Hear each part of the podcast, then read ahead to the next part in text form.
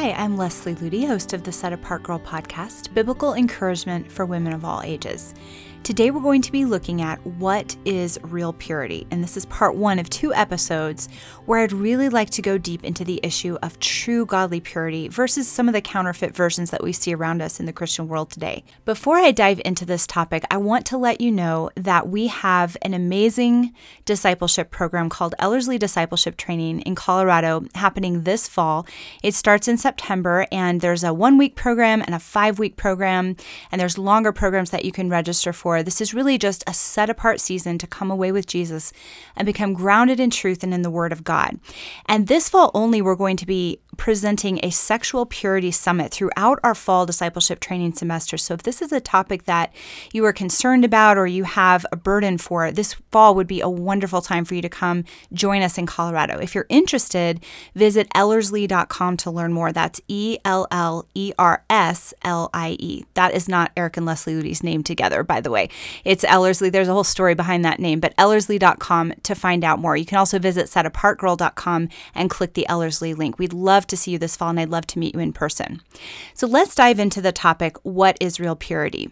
There are some rumblings around the Christian world today that kind of insinuate purity messages are a joke, they're ridiculous, they're oppressive, they're legalistic, they don't work.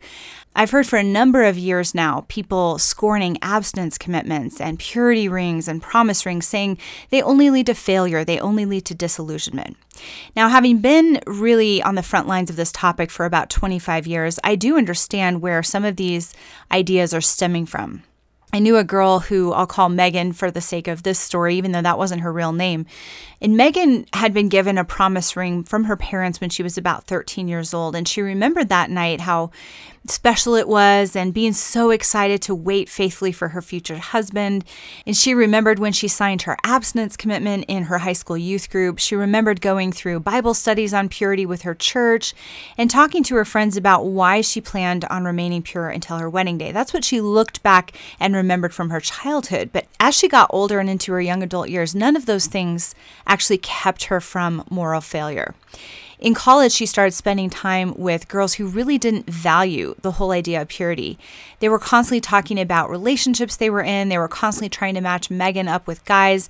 She started watching a lot of movies that portrayed immorality as romantic and normal. And gradually, her priorities shifted. Though she had grown up with the purity messages, she began to feel like those commitments were unnecessary and overrated. She felt like everyone she knew who didn't value purity seemed to be perfectly happy. And every romantic movie that she saw made impurity look right and healthy. Eventually, she started dating a guy with very different standards than what she'd always grown up with. And pretty soon, she completely tossed aside her purity commitment and decided she didn't need to live with those restrictions on her life. About a year later, she had a broken heart. She had walked through incredible pain and deep regret because of that season where she threw her purity commitment out the window. Her response was to look all the way back at when she was 13 years old and her parents started to teach her about purity and when they gave her the promise ring and when she signed the abstinence commitment as the problem she began to look at her purity commitments and the purity messages as the cause of the guilt and the shame that she was feeling. So rather than seeing the fact that it was her own selfish and sinful choices that had led to the regret and the pain she was feeling, she blamed the fact that she had been taught about purity and given a promise ring. And she said that those things had only set her up for failure and unrealistic expectations. Countless Christian young people who were raised to value purity are now carelessly tossing those standards out the window the moment that cultural influences become strong enough to sway them. And as a result, many Christians have become cynical toward the whole idea of purity commitments and promise rings, saying that it only sets up young people for failure, regret, and disillusionment, not to mention disappointment in marriage. There's a growing notion that purity and promise rings set you up for failure or bondage to legalism. But honestly, I believe the issue runs far deeper than that. Promise rings and abstinence commitments and purity messages are not the problem. Those things are not what leads to failure and disillusionment or bondage to legalistic rules. The problem lies with the core motive behind the commitments that are being made. Like Megan, too many Christians grow up making a commitment to a concept or an idea rather than to a person, Jesus Christ. When a purity commitment is just a good idea or a right sounding moral concept, we can so easily be talked out of it or tempted out of it. It's only a matter of time before the culture gets to us and we completely fall on our face and fail and throw that purity commitment out the window. That kind of purity commitment isn't actually real or lasting because it isn't based in a personal relationship with Jesus Christ. If you've ever wondered what makes real purity actually work and last in a Christian's life, I like to explore one very crucial but often overlooked principle from the Word of God. And that is what I referenced earlier commit to a person and not just a concept.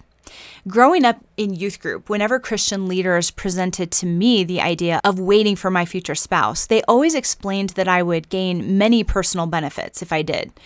All I had to do was forego the temptations of youth, and I could expect a more fulfilling marriage and a healthier physical and mental state, free of unwanted diseases and untimely pregnancy.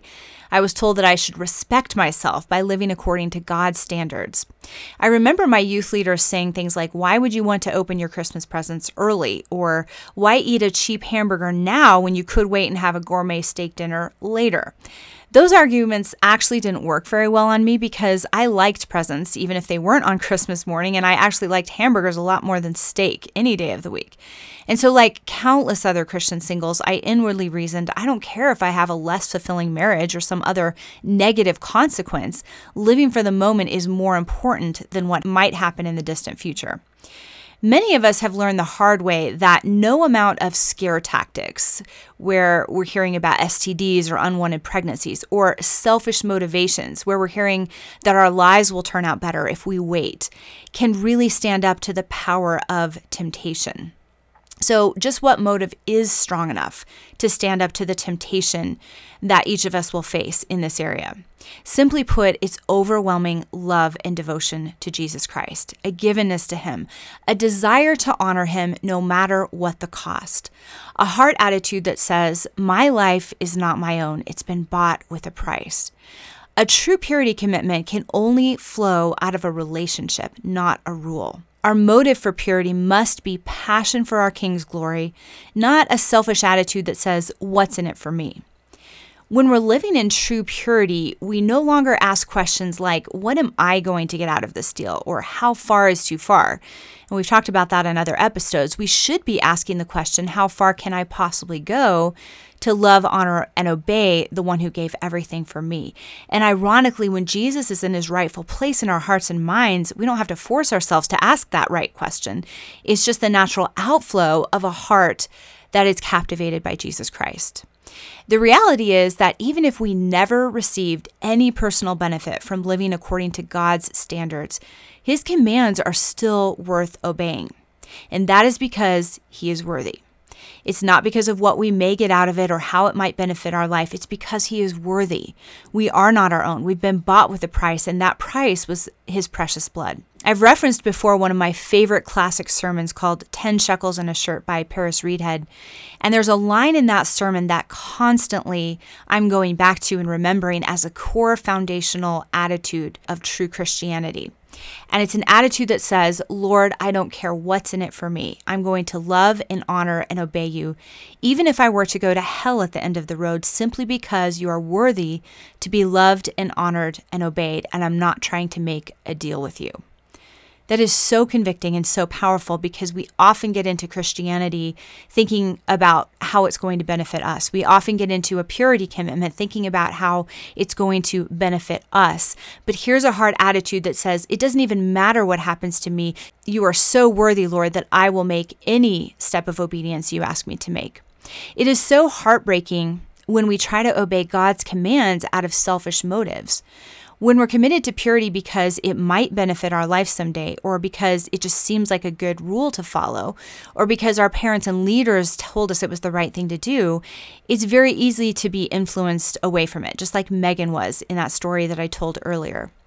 But when we choose to obey God's commands and standards simply because we love Him more than life itself, that's a commitment that won't easily be shaken. And that's because we will be far less concerned with our own happiness and well being than with dishonoring the one who is worthy of all. Whether or not we ever receive any advantages from following God's pattern is not really the issue. We are not our own. We've been bought with the price. We live to honor the one who gave everything for us. We're not trying to make a bargain with him. And that is what real purity is all about. In my own life, my commitment to purity became rock solid once Jesus Christ became my everything. I was no longer wondering what I might get out of the deal or grumbling inwardly about missing out on short term excitement. I longed to please him with all of my heart, soul, mind, and strength. No one had to convince me that I should live in purity and obey my abstinence commitment. I embraced those standards wholeheartedly because of my love for him. They didn't have to be constantly enforced by parents and church leaders because I owned those commitments out of love for Jesus Christ. If you are in your single years and you've been wondering whether living in purity is really worth it, consider these words from Paul. Do you not know that your body is the temple of the Holy Spirit who is in you, whom you have from God, and you are not your own? For you were bought at a price, therefore glorify God in your body and in your spirit, which are God's. We've been talking about that concept of not being our own and being bought at a price, and it's actually in the context of walking in sexual purity. Remember what Jesus has done for you. Remember that you belong to him and then live according to that amazing fact. Lasting purity really is that simple. When Eric and I used to travel and speak a lot on the topic of purity and relationships, one of the things we really emphasized was the difference between rules and relationship. It's so easy to take a godly biblical principle like purity and try to add our own human thoughts and ideas to it and to make it into a formula or a list of rules instead of a principle to live out from the motive of loving Jesus Christ. You will see if you look around Christianity, those who have tried to make it into a formula, and it's all based on external rules. It has to be constantly enforced from the outside, and it's usually devoid of all life and beauty and romance. And that's because it's rules based rather than relationship based. When it's based in relationship with Jesus Christ, there is beauty, there is life, there is joy, and it's so much more romantic than when you just are trying to follow a list of rules. When Eric and I first started speaking on pre-marriage relationships and purity, we were very reluctant to want to even do that in the first place because we had seen the way so many Christians had made that issue of purity into a legalistic, oppressive formula, and we really wanted nothing to do with it.